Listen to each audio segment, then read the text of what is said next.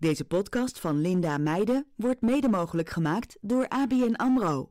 Heeft studieschuld effect op je hypotheek? Ik vraag me dus ook af op dit moment of het echt verstandig is om te kopen. Bel gewoon die bank op en ga in gesprek. En het zieke is dat het bijna een ton hoger is dan vijf jaar daarvoor. Ja, dat is insane. Dat is bizar.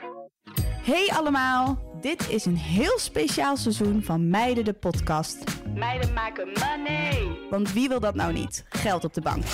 We hebben vast wel zin om die money uit te geven aan dure spullen, maar we willen vooral financieel onafhankelijk zijn. Om te kunnen dromen van bijvoorbeeld een koophuis, een eigen business of omdat we ons willen voorbereiden op de toekomst. Wat je reden ook is, je moet wel weten hoe je moet budgetteren, investeren, beleggen, sparen, ondernemen, noem het maar op. In deze podcast gaan we dat allemaal bespreken. In vier afleveringen gaan we het hebben over beleggen, sparen, hypotheken en je eigen business beginnen. Mijn naam is Jille Cicek, ik ben hoofdredacteur van Linda Meijden en ik ben jullie host. Naast mij aan tafel zit altijd een toffe en inspirerende gast die meepraat. En ook hebben we elke aflevering een financieel expert van Ameen AMRO in de studio... die ons handige tips kan geven en vragen beantwoordt. Kabi van de Meiden-redactie is ook weer van de partij met alle facts en figures. Genoeg om te bespreken. Laten we beginnen. Hey, hallo allemaal. Vandaag gaan we het hebben over hypotheken. Je bent jong en je woont in een studentenkamer of een veel te duur huurhuis. Ja, oké, guilty. Of nog wat langer bij je ouders thuis. Maar misschien ben je wel gaan werken of heb je net je business opgestart en heb je iets meer te besteden. En denk je van dit is mijn moment voor mijn droomhuis. En dan ga je natuurlijk kijken naar het nieuws. Misschien heb jij het gezien. Uh, ik heb het in ieder geval wel gezien de afgelopen weken. Een oververhitte woningmarkt, veel te duur. Je bent freelancer. Je denkt, oké, dit gaat natuurlijk nooit lukken. Allemaal beren op de weg. Dat snap ik, want dat heb ik zelf ook. Maar er is natuurlijk ook goed nieuws, want vandaag gaan we het dus hebben over hypotheken. En of dat toch mogelijk is als je dus net freelancer bent of je bent, uh, hebt net een business opgestart, kan je dan toch die hypotheek krijgen. En hoe doe je dat dan? Dus in de studio hebben we vandaag meerdere gasten die tips en tricks kunnen geven en delen om dat paleisje misschien wel een realistisch doel te maken. Om te beginnen hebben we Marielle van der Vlist. Zeg ik dat goed? Ja, ja. van ABN AMRO. Jij bent hypotheekadviseur en specialist wonen. Nou, dat moeten we hebben volgens mij vandaag. Ja, klopt. Dankjewel. En om te beginnen, heel even kort hoor. Want uh, um, ik, uh, ik, ik deed natuurlijk even het introotje.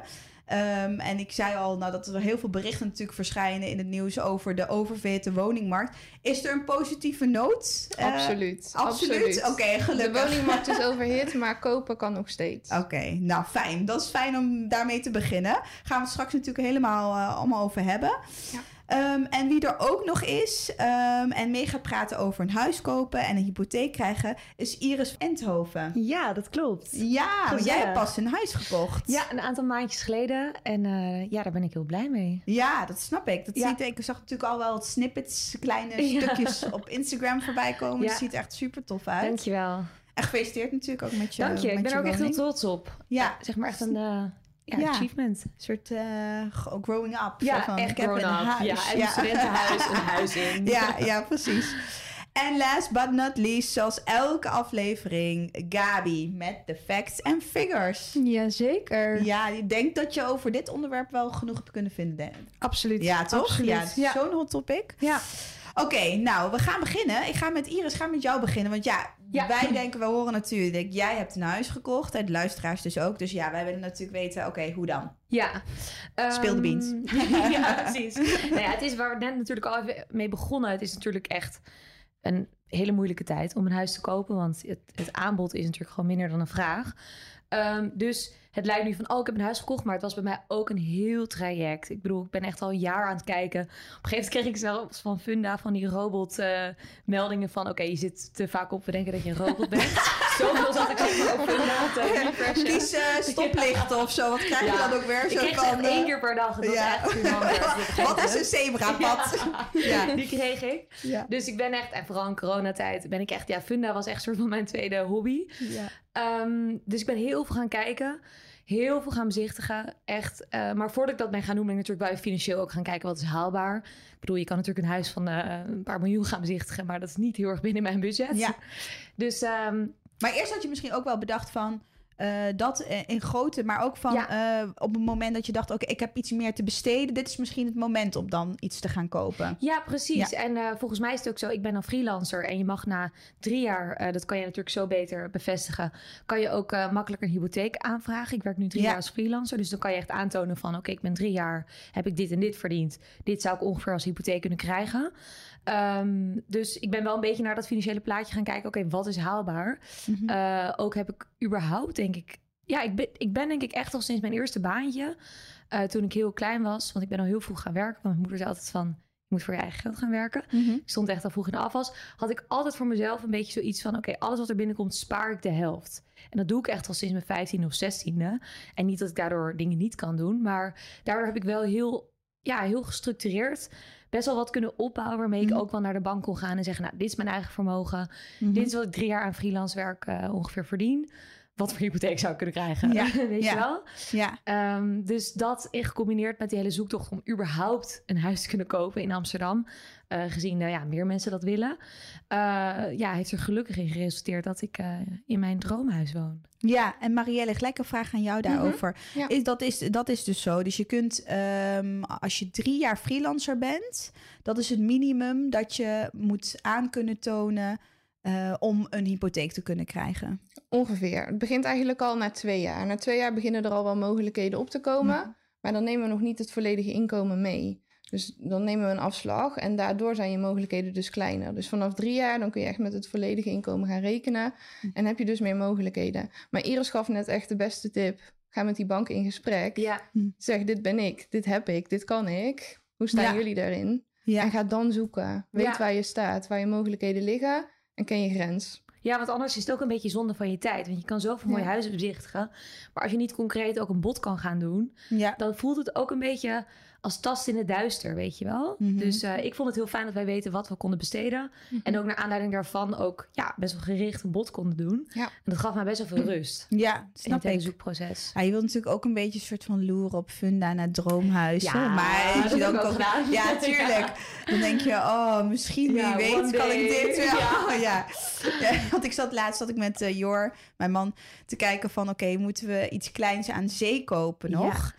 En toen, uh, um, toen had ik iets meer van die bejaardenachtige woningjes aan Mhm. zee. Hè? Dus in die flats die echt heel lelijk zijn in Zandvoort. Sorry Zandvoort als nou iemand Ja, maar het uitzicht, nee, ik heb, ben er ook gaan kijken. Het Ja. uitzicht fantastisch. Uitzicht fantastisch. Van Ja. buiten denk je echt, hier wonen dus alleen maar bejaarden. Niks tegen bejaarden trouwens. Nee. maar um, ja, en ik keek dus zeg maar naar gewoon een beetje, nou ja, die nog wel opgeknapt moet worden. En, uh, maar Jor is echt een luxe paard. Ja. Dus ik zei, oh Jor, weet je, dit is best wel goed te doen. Hè? Dit is uh, 3,5 ton of zo. Ja. En, uh, en sommige, ik zag er één dus voor 325.000. Ik dacht, nou, weet je, is echt een goede investering. En uh, dus uh, hij zo, uh, hmm, hmm, nou, hij kijkt, hij zo, ja, ik vind dit wel mooi. Dus ik kijk, nou echt zeg maar de penthouse, weet Ja. je, voor 1,4 miljoen. Ja, ja doei. ja, ik weet, Ja. Niet, ik weet niet, heb jij toevallig op je bank staan dat ik het niet weet? Nee, weet nee, je, nee. we zijn getrouwd volgens mij. ja, dus ik, ja dat, dat, je moet ook wel een beetje realistisch zijn. Ja, je 100%. moet gewoon meer doorsparen dat je echt iets moois aan, de zee, aan zee kan kopen. Dacht ik, ja... Maar dat is dus niet realistisch denken. Nee. Weet je, je kan veel beter volgens mij bedenken van ik koop eerst dat. Dan moet jij zo meteen Mar Marielle even uitleggen van is dat zo? En dan kunnen we altijd weer als we wat ouder zijn. We zijn ook pas 34, weet je wel. We kunnen Mhm. altijd nog als we 45 zijn een groter huis in Ja, Zandvoort Juist. kopen. Ja, je hoeft niet direct die eindwoning te kopen. Nee. Het is niet dat je nu een woning koopt en nooit meer verhuist. Gemiddeld verhuizen mensen rond de zeven jaar. Ja, Iedereen maakt stapjes. Ja, dat denk ik ook. En daarom vind ik het wel iets heel moois om een huis te kopen. Omdat je kan wel echt iets, eh, ook een beetje qua waarde opbouwen. Maar ook je eigen plek maken. Want het huis waar ik hiervoor woonde, vond ik het best wel... Nou ja, ik heb daar wel wat in geïnvesteerd qua een, een leuk nieuw... De keuken een beetje gepimpt en de muren geverfd. Maar het is niet je eigen huis. En het moment Mhm. dat je een eigen huis hebt... is het echt leuk om dat ook te Ja. verbouwen. En daar een, eh, ja, ja mooier te zeker. maken eigenlijk. Zeker. Ja, dat is voor velen wel echt eh, de belangrijkste drijfveer hoor. Eigen woning kopen, want dan kan ik er mijn eigen droomhuisje van maken. Ja, Ja. Ja. Alles wat je in een huurhuis stopt, dat voelt ook een beetje als weggegooid geld. Dan ga je niet een nieuwe vloer inleggen of inderdaad een nieuwe keuken helemaal inzetten. Ja. Of, uh, nee, dat is echt zonde, zonde. eigenlijk. Ja, Ja. ja. klopt. Dat Ja, was voor mij jij- sorry. Nee, zeg maar. Mits je natuurlijk in een huurwoning zit en je wil daar voorlopig niet weg. Hè. Woongenot boven alles hoor. Dus als kopen echt geen optie is, als het echt te duur is voor je. En je zit daar met veel plezier, ja, doe het dan wel. Loop niet tegen die deuren aan dat je daar niet met plezier woont. Eens. Ja, Ja. Dat moet je ook voorkomen. Maar ja, je eigen woning, alles wat je erin stopt, krijg je ervoor terug. ja, Als het goed is. Ja. Ja. 100%. En dat is trouwens ook bij hypotheek, wat wij, eh, misschien ga ik te snel hoor. Maar wat ook heel interessant is, dat, dat je natuurlijk ook een bouwdepot naast je hypotheek kan aanvragen. Mhm. Wat eigenlijk gelijk staat natuurlijk aan wat je gaat verbouwen in je huis en wat je daar qua waarde creëert. En waar de bank je dan eigenlijk ook in kan helpen. Oké. Dus, eh, Dus dat kun je nog lenen. Want ik hoor wel, ik hoorde dus de, eh, dat vroeger in de tijd van mijn ouders kan dan zeg maar de verbouwing, het geld voor de verbouwing erbij geleend worden. Maar dat dat tegenwoordig niet meer mogelijk is. Het is nog steeds mogelijk, maar vaak niet de volledige verbouwing. Wat er gebeurt is, eh, je mag de maximale waarde van de woning financieren. En je hebt een huidige staat. En als je gaat verbouwen, heb je ook een staat na verbouwing. En de taxateur bepaalt die waardes. En eigenlijk het gat tussen de huidige waarde en de waarde na verbouwing, dat is dan het bouwdepot. Dus dat kun je dan gebruiken en aanwenden voor de verbouwing van je woning. Maar als jij nu een appartement koopt en daar staat een splinternieuwe keuken in, maar jij vindt die keuken gewoon niet mooi en je haalt die keuken eruit en je zet er een nieuwe in, de waarde stijgt niet zozeer daardoor, want er zat al een goede nieuwe keuken in. ja. Dat is puur smaak. Maar ga jij nu echt iets kopen wat dus verouderd is, het voorbeeld Mhm. wat je net gaf, en gaat dat strippen en opnieuw opbouwen, ja, dan zal je zien dat daar een hele grote waardestijging in zit. En ja, dan heb je dus een flink bouwdepot wat je kan aanwenden. Zie Jor, we moeten dat huisje kopen. Jor, luister je? Kleine notitie Ja. voor Jor die dit aan het luisteren is. We, hadden, eh, een we hebben dus een huis gekocht wat we konden uitbouwen. Ja. En daardoor konden we zo specifiek aantonen van... oké, Ja. dit creëer je aan meters. Dit is dus ongeveer de, de meterprijs in Amsterdam. Hm. Oké, dan kunnen we dus dit bovenop onze hypotheek... aan een soort van bouwdepot eh, daarin stoppen. Dus dat is wel... eh, ik denk dat een Ja. huis kopen waar je waarde kan vermeerderen... Ver, vermeerderen? Ja. vermeerderen, ja. Dat dat wel heel, eh, ja. een heel goed idee is altijd. Hey, en even terug hoor. Even terug naar jou. Want jij ging toen, oké, ik wil een huis kopen. Ik zie wel wat leuke dingen. En toen, dus, ging je toen, dus jij ging toen met de bank praten. En Ja. hoe, wat voor plan maak je dan? Nou, je maakt eigenlijk een tweedelig plan. Ehm, ik had het geluk dat ik natuurlijk samen met mijn vriend een huis ben gaan kopen. Dus heb je natuurlijk twee inkomens waar je, waar je ja, Ja. een hypotheek Mhm. op kan krijgen. Dus wat voor ons heel fijn was, dat in Amsterdam wordt er natuurlijk ook heel veel overboden. Dus wij maakten echt redelijk een specifiek plan van... oké, we hebben dit aan budget. We willen niet volledig... eh, kijk, je leven moet ook nog leuk blijven. Dus je moet ook niet een hypotheek nemen waarin je eh, zoveel geld per maand moet gaan betalen dat je helemaal niet meer eens uit eten kan of wat leuks Mhm. kan doen. Want dat, dat is voor mij het allerbelangrijkste in het leven. Mm, Dat ik gewoon ja. dat Ja. ik gezelligheid kan doen en op vakantie kan gaan. Dus met onze inkomens konden we kijken van oké, wat, wat is het maximale en wat is het minimale? En daarin kunnen wij dus met een soort van ja, klein plannetje ehm, ook gaan kijken wat wij als we een huis hebben eventueel kunnen overbieden. Ja. Dus, want dat is natuurlijk in Amsterdam wat nu heel Mhm. veel gebeurt. Mhm. Eh, waardoor wij niet volledig, eh, dat we altijd wel een beetje onder het maximale wat wij kunnen betalen, eh, dat we daar een beetje onder kunnen blijven. En die Ja. lasten, ja, een beetje laag Ja, maar ook heel houden. slim. Want inderdaad, weet je, dat, dat, dat zie je wel eens gebeuren natuurlijk. Dat dan die hypotheken zo hoog worden voor mensen. Ja. Dat je dan alles waar je nog meer geluk uit haalt, dan dat het gewoon niet Ja. meer mogelijk is. En Ja. dat is het allerbelangrijkste. Dat geven wij ook altijd mee in de gesprekken. Wij kunnen jou een bepaald bedrag meegeven hè, wat jij kan lenen.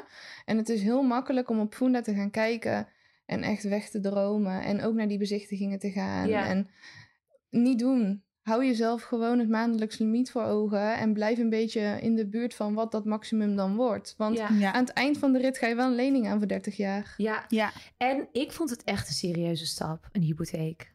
ja dat snap ik. Ja, is het ook, Het is toch? maar eerste grote commitment die ik in mijn leven heb gemaakt, denk ik. Ja, het is echt volwassen worden. Want Ja. je, moet, je, je, je hebt gewoon verplichtingen. En niet dat ik daarvoor dat met dingen niet zo voelde, maar dat was allemaal redelijk minimaal. En nu moet je gewoon los van je. Kijk, je huur kan je opzeggen. Ja. Maar dit is gewoon niet iets wat je zomaar kan gaan skippen of niet Nee. of zo. Nee. weet je wel? Nee. Niet dat ik dat met mijn huur ooit heb gedaan, maar het is wel. eh, ja, je moet er gewoon goed over nadenken. Ik denk Ja. dat Ja. dat het allerbelangrijkste is. En maar uiteindelijk heb je er dus ongeveer, je bent een jaar ermee bezig geweest ongeveer. Met Ja. een beetje met zoeken en eh, Ja, heel gesprekken. En, Ja, Ja. aankoopmakelaar ook gehad.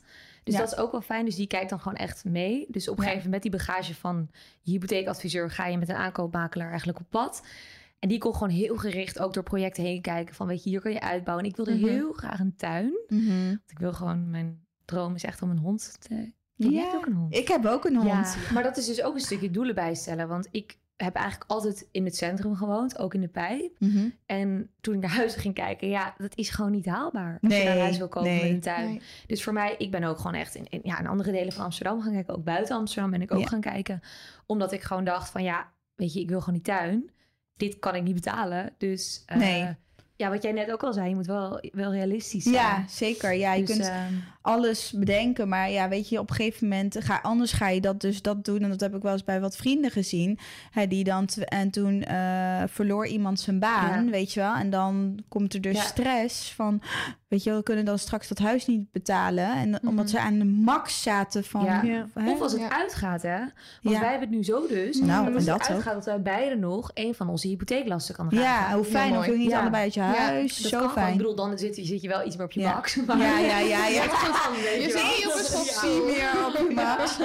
Maar het is ook wel heel goed. En ik vind dat naast dat dat het fijn is voor je hypotheek om daarover te hebben. Dat is gewoon natuurlijk Ja. sowieso goed, hè, vrouwen? Weet je, wel, om Ja, eh, natuurlijk ook voor mannen om goed Ja. te, te bedenken van als we uit elkaar gaan, ben ik dan financieel onafhankelijk en kan Ja. ik de kosten die er zijn en dus misschien ook een hypotheek, kan ik die dragen? Weet je? Maar dus bij een hypotheek is een, is een notaris eh, misschien ook daarbij eh, betrekken. Ook Ja. een heel Ja. verstandig, een goede tip, denk ik. Ja, de notaris heb je sowieso nodig hè, voor je leveringsakte en je hypotheekakte.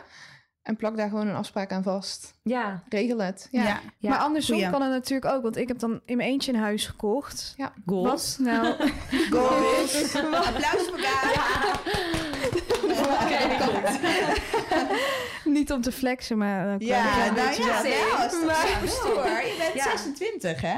Ja, tegen. Ja, dat is ik wel vind het echt echt wel wel flexen met Ja, huis. echt. Want ik zat ook over na te denken van moet je dat dan uitstralen van dat delen? Van misschien dat je ook scheve gezichten daarvan krijgt. Toen dacht ik ook van weet je, elke cent in dat huis heb ik zelf verdiend. Ja. Ja. Dus waarom mag ik daar niet mee? Nee, mag ik daar niet trots tuurlijk. op Maar heb er zijn? heel erg voor gewerkt. Ja. Ja. het is niet alsof het je aan is komen Nee, waaien, totaal toch? niet. Nee. Nee, Dus- maar als ik een relatie zou krijgen, eh, hopelijk nog lang niet, maar stel en ik wil gaan samenwonen, hoe doe je dat dan? Want ik heb dan al een deel in dit huis zitten. Het ligt er Mhm. natuurlijk ook aan of diegene zelf een huis heeft gekocht. Of als iemand bij mij komt wonen, gaat hij dan huur betalen? Hoe, hoe werkt dat? Ja, Wat dat is- zijn keuzes, daar moet je samen uitkomen. Jij kan inderdaad huur gaan vragen. Vraag jezelf ook af of het realistisch is. Je laat hem dan wel mee aflossen op jouw hypotheek. En dat is jouw waarde, dat is jouw woning. Ja, Is het eerlijk op het moment dat je dan uit elkaar gaat en hij heeft afgelost op jouw hypotheek, jij hebt die waarde in handen en hij heeft niks op kunnen bouwen? Denk daar wel goed over na. Dus de persoonlijke keuze die je zal moeten maken. Je kan er ook voor kiezen om de woning op twee namen te gaan zetten. Maar ja, dat heeft ook weer gevolgen voor jou, want dan ga je weer een stukje van je vermogen delen. Ja, dat is echt persoonlijke keuze. Daar moet je echt voor om tafel. En ja, Ja, en tegen wat taxeer je dat je je vriend laat inkopen? ja. ja hey, eh Gaab, we blijven bij jou, want eh, jij hebt Ja. ook wat cijfers voor ons zeker weten. Over hypotheken Ja, of woningmarkt Nou ja. waarschijnlijk. vorig jaar waren er in Nederland een kleine 8 miljoen woningen. Dat is best wel veel. Mhm. En bijna 60% eh, procent daarvan zijn koopwoningen. Dus meer dan, eh, dan dat er huur is. En het zieke is dat de gemiddelde huizenprijs van een koopwoning vorig jaar nog 328.000 euro was. En dat het bijna een ton hoger is dan vijf jaar daarvoor. Ja, dat Dus- is insane. Dat is Ja. bizar, Ja. hoe snel die huizenprijzen stijgen. Ja. ja. Echt bizar. Ik vraag me dus ook af op dit moment of het echt verstandig is om te kopen, omdat die huisprijs zo hoog is. Mhm. Ehm, en relatief de huren een beetje omlaag gaan. Of gelijk blijven. Dat kan je beter weten dan ik. ja, de huurmarkt weet ik weinig van. Ja. In mijn ogen zijn de huren op dit moment juist heel hoog, torenhoog. Vaak hoger dan wat je aan hypotheek mag dragen per maand. Ja. Oh, Ehm, Ja. eh, Maar dat is wel met name in Amsterdam natuurlijk het geval. Ja. Als je verder naar het zuiden of naar het noorden gaat, dan eh, zie je dat dat afzwakt.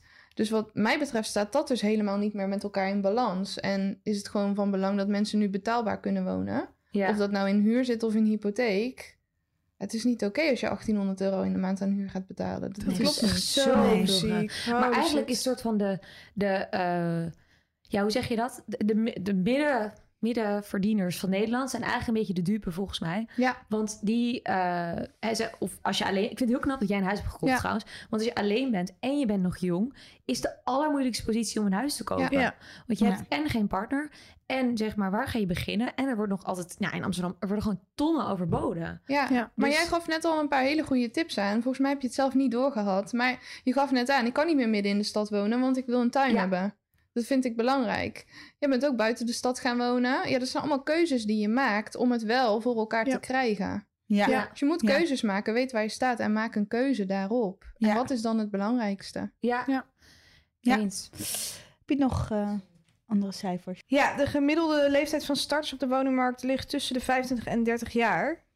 Maar ik vraag me af of dat is gestegen de afgelopen jaren. Want ik heb het idee dat mensen vroeger veel vroeger een huis Ja, kochten. Ja. Ja, dat Vind ik gevoel heb ik ook heel erg. jong. Je ziet steeds vaker dat mensen wel echt rond de 30 zijn. Het moment eigenlijk al dat ze met ons in gesprek gaan. Dat ze toch echt wachten totdat ze alles op de rit hebben. En dan pas eigenlijk gaan kijken wat de mogelijkheden zijn. En dan eigenlijk vrij laat instappen. Is dat omdat jongeren denken van... Want ik kan me dat zo voorstellen. Zo van, ja, dat heeft toch geen zin. Want ik verdien...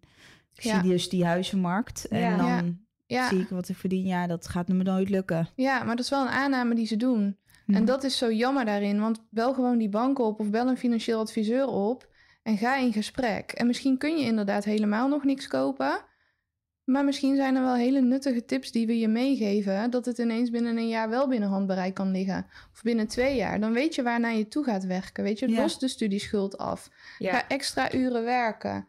Ehm, misschien wil je een eigen bedrijf starten, maar is dat juist even niet het moment. Kun je beter nog even een jaartje langer in loondienst blijven, omdat die hypotheekaanvraag dan even net wat sneller er doorheen gaat. Ja, Weet je, er zijn meerdere wegen die naar Rome leiden. En als jij wacht totdat jij denkt dat je het op de rit hebt en je krijgt dan de deksel op je neus en het is niet Ja. voldoende, ja, dan is het echt balen. Terwijl ben jij nog begin twintig en je gaat in gesprek ja. En we geven je dan nog tips, Ja. dan is het mooi. Dan kun je daar echt naartoe groeien. Dan... Maar als je dus nu start als starter op de Mhm. woningmarkt, zijn er dan voordelen? Want dat lees ik wel eens voorbij komen. En wat zijn die dan? Ja, dat klopt. Op het moment dat je een woning aankoopt en je blijft tot de 4 ton aan waarde. Kleine kanttekening trouwens, ben hier wel voorzichtig mee. Want als je een woning aankoopt voor 4 ton, maar de taxatiewaarde komt op 401 uit, dan gaat dit regeltje niet op. Dus je moet echt zorgen dat zowel je koopprijs als je taxatiewaarde onder de 4 ton valt.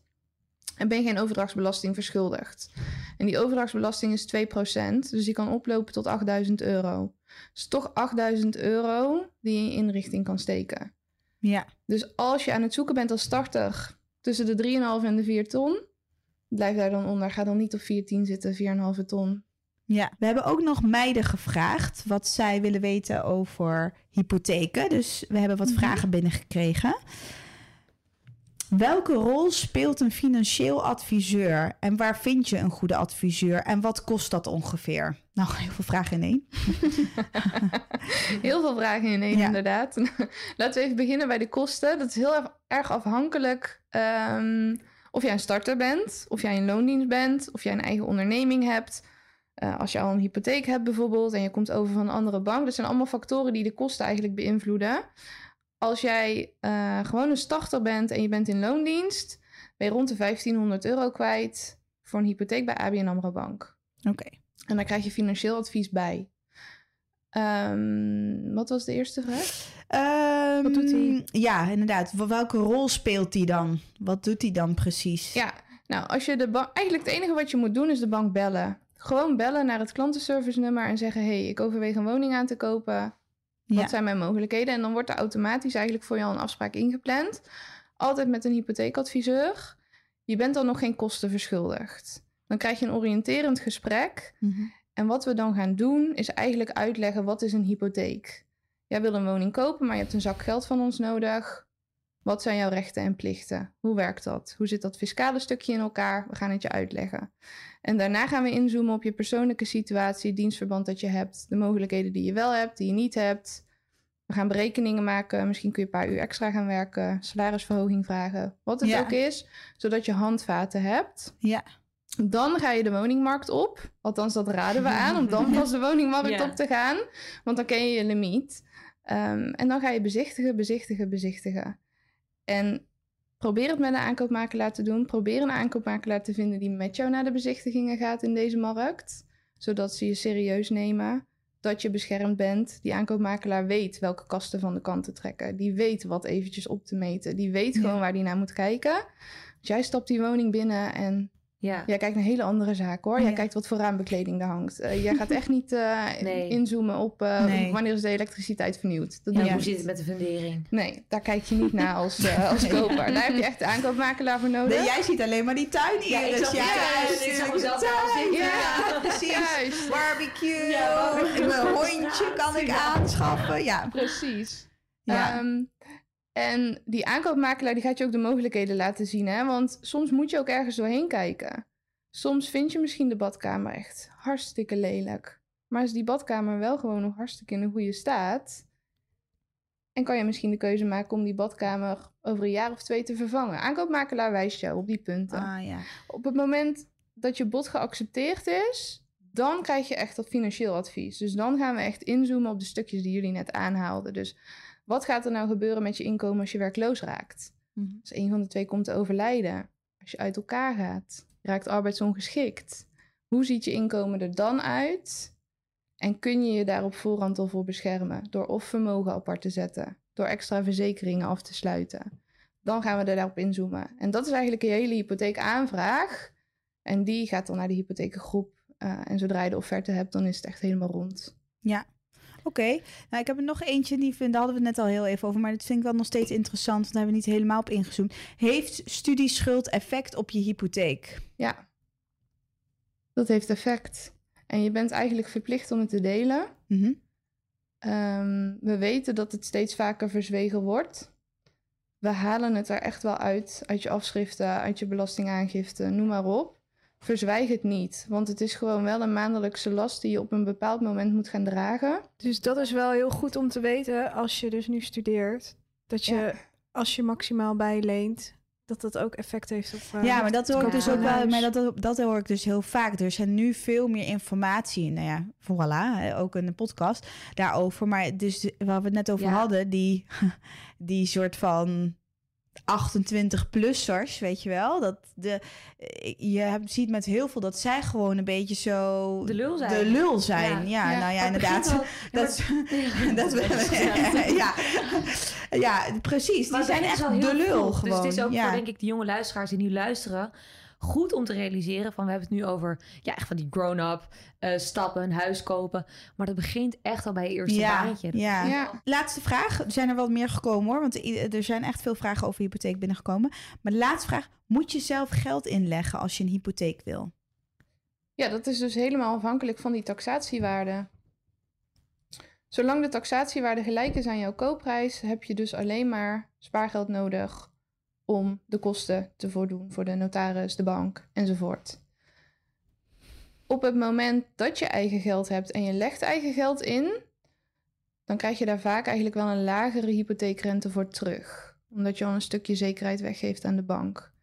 Dus het hoeft vaak niet. Kan in veel gevallen wel beter zijn. Ja, oké okay, guys. Nou, ik ga jullie bedanken voor, uh, voor... Ik ben heel veel wijzer geworden. Ja, mega leerzaam dit. Vandaag, ja, super fijn. Ik hoop jullie ook thuis. Ik uh, stuur ons nog anders DM'tjes als je nog meer wil weten. Misschien kunnen we het nog beantwoorden.